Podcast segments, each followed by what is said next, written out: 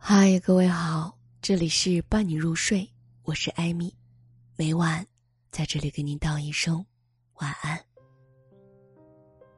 有人说，世上三件事儿：自己的事儿、别人的事儿、老天爷的事儿。烦恼来自忘了自己的事，爱管别人的事，担心老天爷的事。要开心很简单啊，做好自己的事儿。不管别人的事儿，别想老天爷的事儿。但你知道吗？世间的很多事都是知易行难。我们太容易在他人的目光当中失去行事的定力，让他人的标准成为我们的标准，让世间的噪音乱了我们的心神。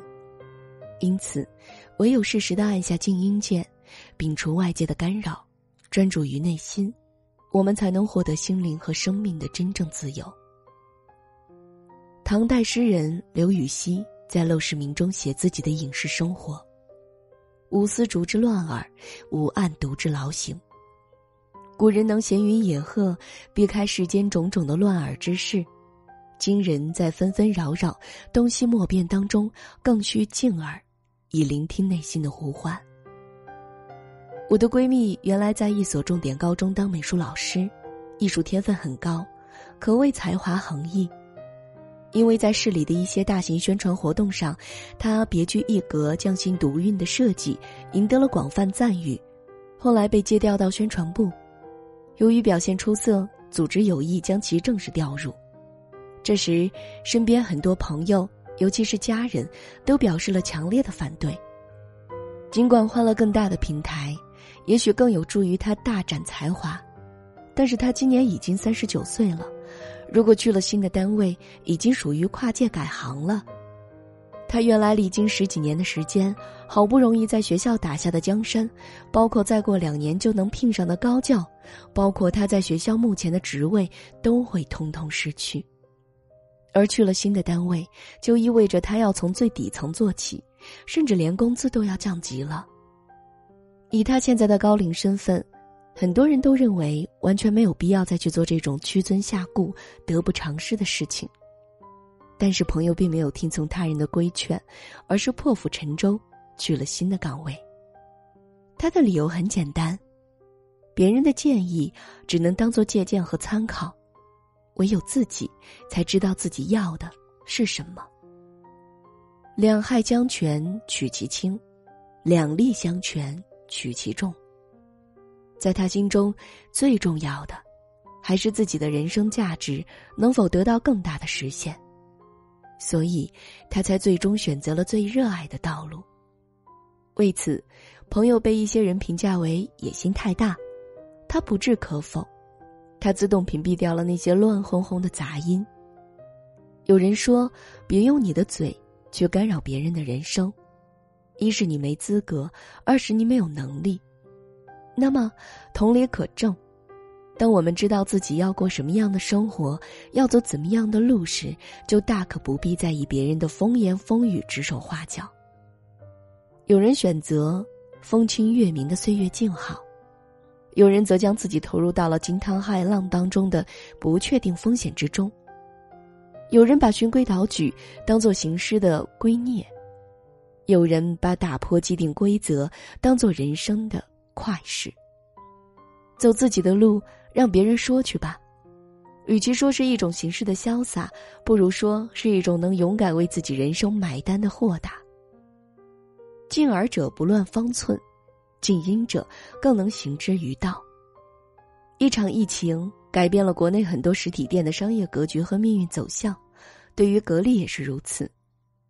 格力在第一季度损失金额就高达了三百亿，在其他行业纷纷断臂求生的时候，格力董事长董明珠却郑重承诺不会裁员，不会给社会增添不稳定因素，体现了一个卓越的企业家的责任担当。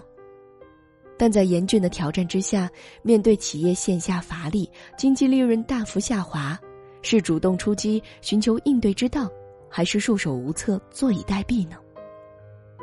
四月二十四日，董明珠在抖音首次进行了品牌宣传。由于直播间频繁出现网络卡顿现象，严重影响了用户体验。虽然累计观看人数有四百三十一点八万人，但最后成交的金额只有区区的二十三点二五万。和很多网红主播动辄以千万甚至上亿的带货销售业绩相比，很多人吐槽董明珠作为国内家电一线品牌的老总，却在自己不擅长的领域——抖音上造成了惨烈的翻车。五月十日，不服输的董明珠杀入快手。最终卖了三点一亿，五天后，董明珠又去了京东，结果大卖七点零三亿。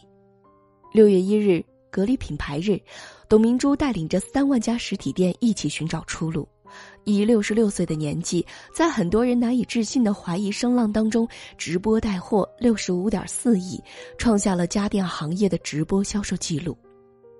他通过成功转型，接二连三的打了几场漂亮的翻身仗。不仅用实际行动回应了所有的质疑，而且进一步开拓疆土，为格力打开了一个全新的局面。行业于世，风风雨雨，几多考验。最难得的是，在周遭的一片喧哗和嘈杂中，将情绪调节成静音模式，放弃抱怨和解释，在积极的改变和内化中获得巨大的成长。正所谓。君子讷于言而敏于行，静水才能深流，才能获得人生更大的开阔与从容。有人说，人生所有的关系，只有当你过度重视它的时候，它才会成为你的命门。命门可能是我们的死门，但同时也是我们的生门。在我们这个颜值即正义的时代，很多人会因为相貌问题备受歧视。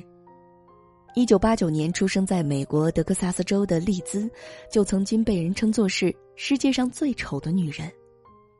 由于丽兹早产了四周，她出生时的体重只有一点一九公斤，同时还被患有新生儿型的早衰症。相伴而来的早衰、无法增重、骨骼脆弱等一系列病症，无异于对丽兹判处了死刑。尽管父母给了她很多的关爱，但是“骷髅女孩”“老奶奶”这些刺耳的绰号伴随着丽兹的整个学生时代。从四岁开始，丽兹的右眼就完全失明了，身高一点五七米，她的体重却只有可怜的二十六点三公斤。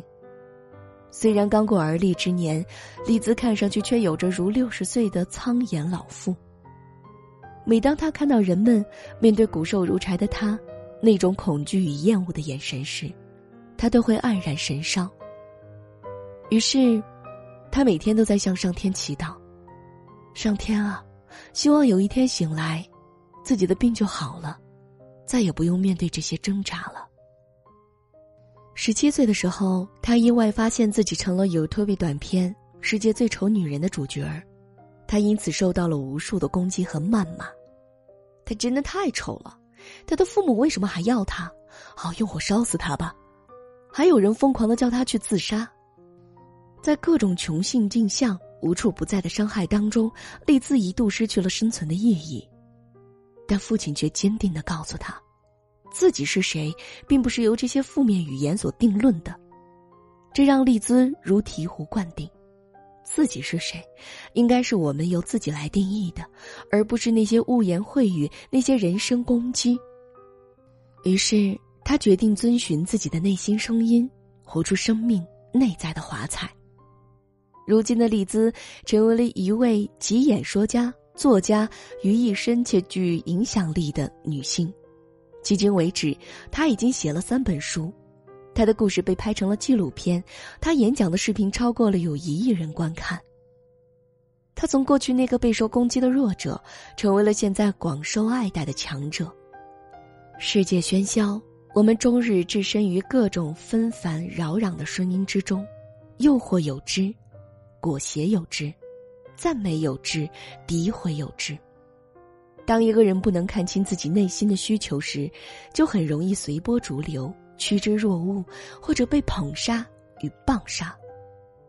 想要让自己活得快乐，最重要的就是要走出受害者模式。一个人一旦认为自己是受害者，就会变得无助、无力，无法做任何的事来帮助自己。没有人可以带走你的痛苦，只有你自己可以为自己负责。哲学上有个经典的三大终极之问：我是谁？我从哪里来？我要到哪里去？其中这三个问题当中的每个问题，最终指向的都是自己。外界是什么样的，我们无法左右，我们唯一能把控的是自己。马尔克斯在《百年孤独》里讲到，生命从来不曾离开过孤独而独立存在。处理好与他人和自我的关系，享受孤独，拥抱独一无二的自己，才能完善自我，丰盈自我。因此，听从自己内心的声音，心静，才会对自己的生活有清醒的认知，才会对自己的命运有明确的定位，才能千江有水千江月，万里无云万里天。世事浮沉，人生不易，唯心静者才能胜出。诸葛亮在《诫子书》中曾教育后代。夫君子之行，静以修身，俭以养德，非淡泊无以明志，非宁静无以致远。如今时易世易，但在乱花渐欲迷人眼的社会语境下，更需要静耳、静音、静心，不被人言所惑，不为成就所扰，心中有定力，不随物转，内里有乾坤。不失本真，如此才能在人生修行的漫漫长路上遇见更美好的自己。这里是伴你入睡，我是艾米，每晚在这里跟您道一声晚安。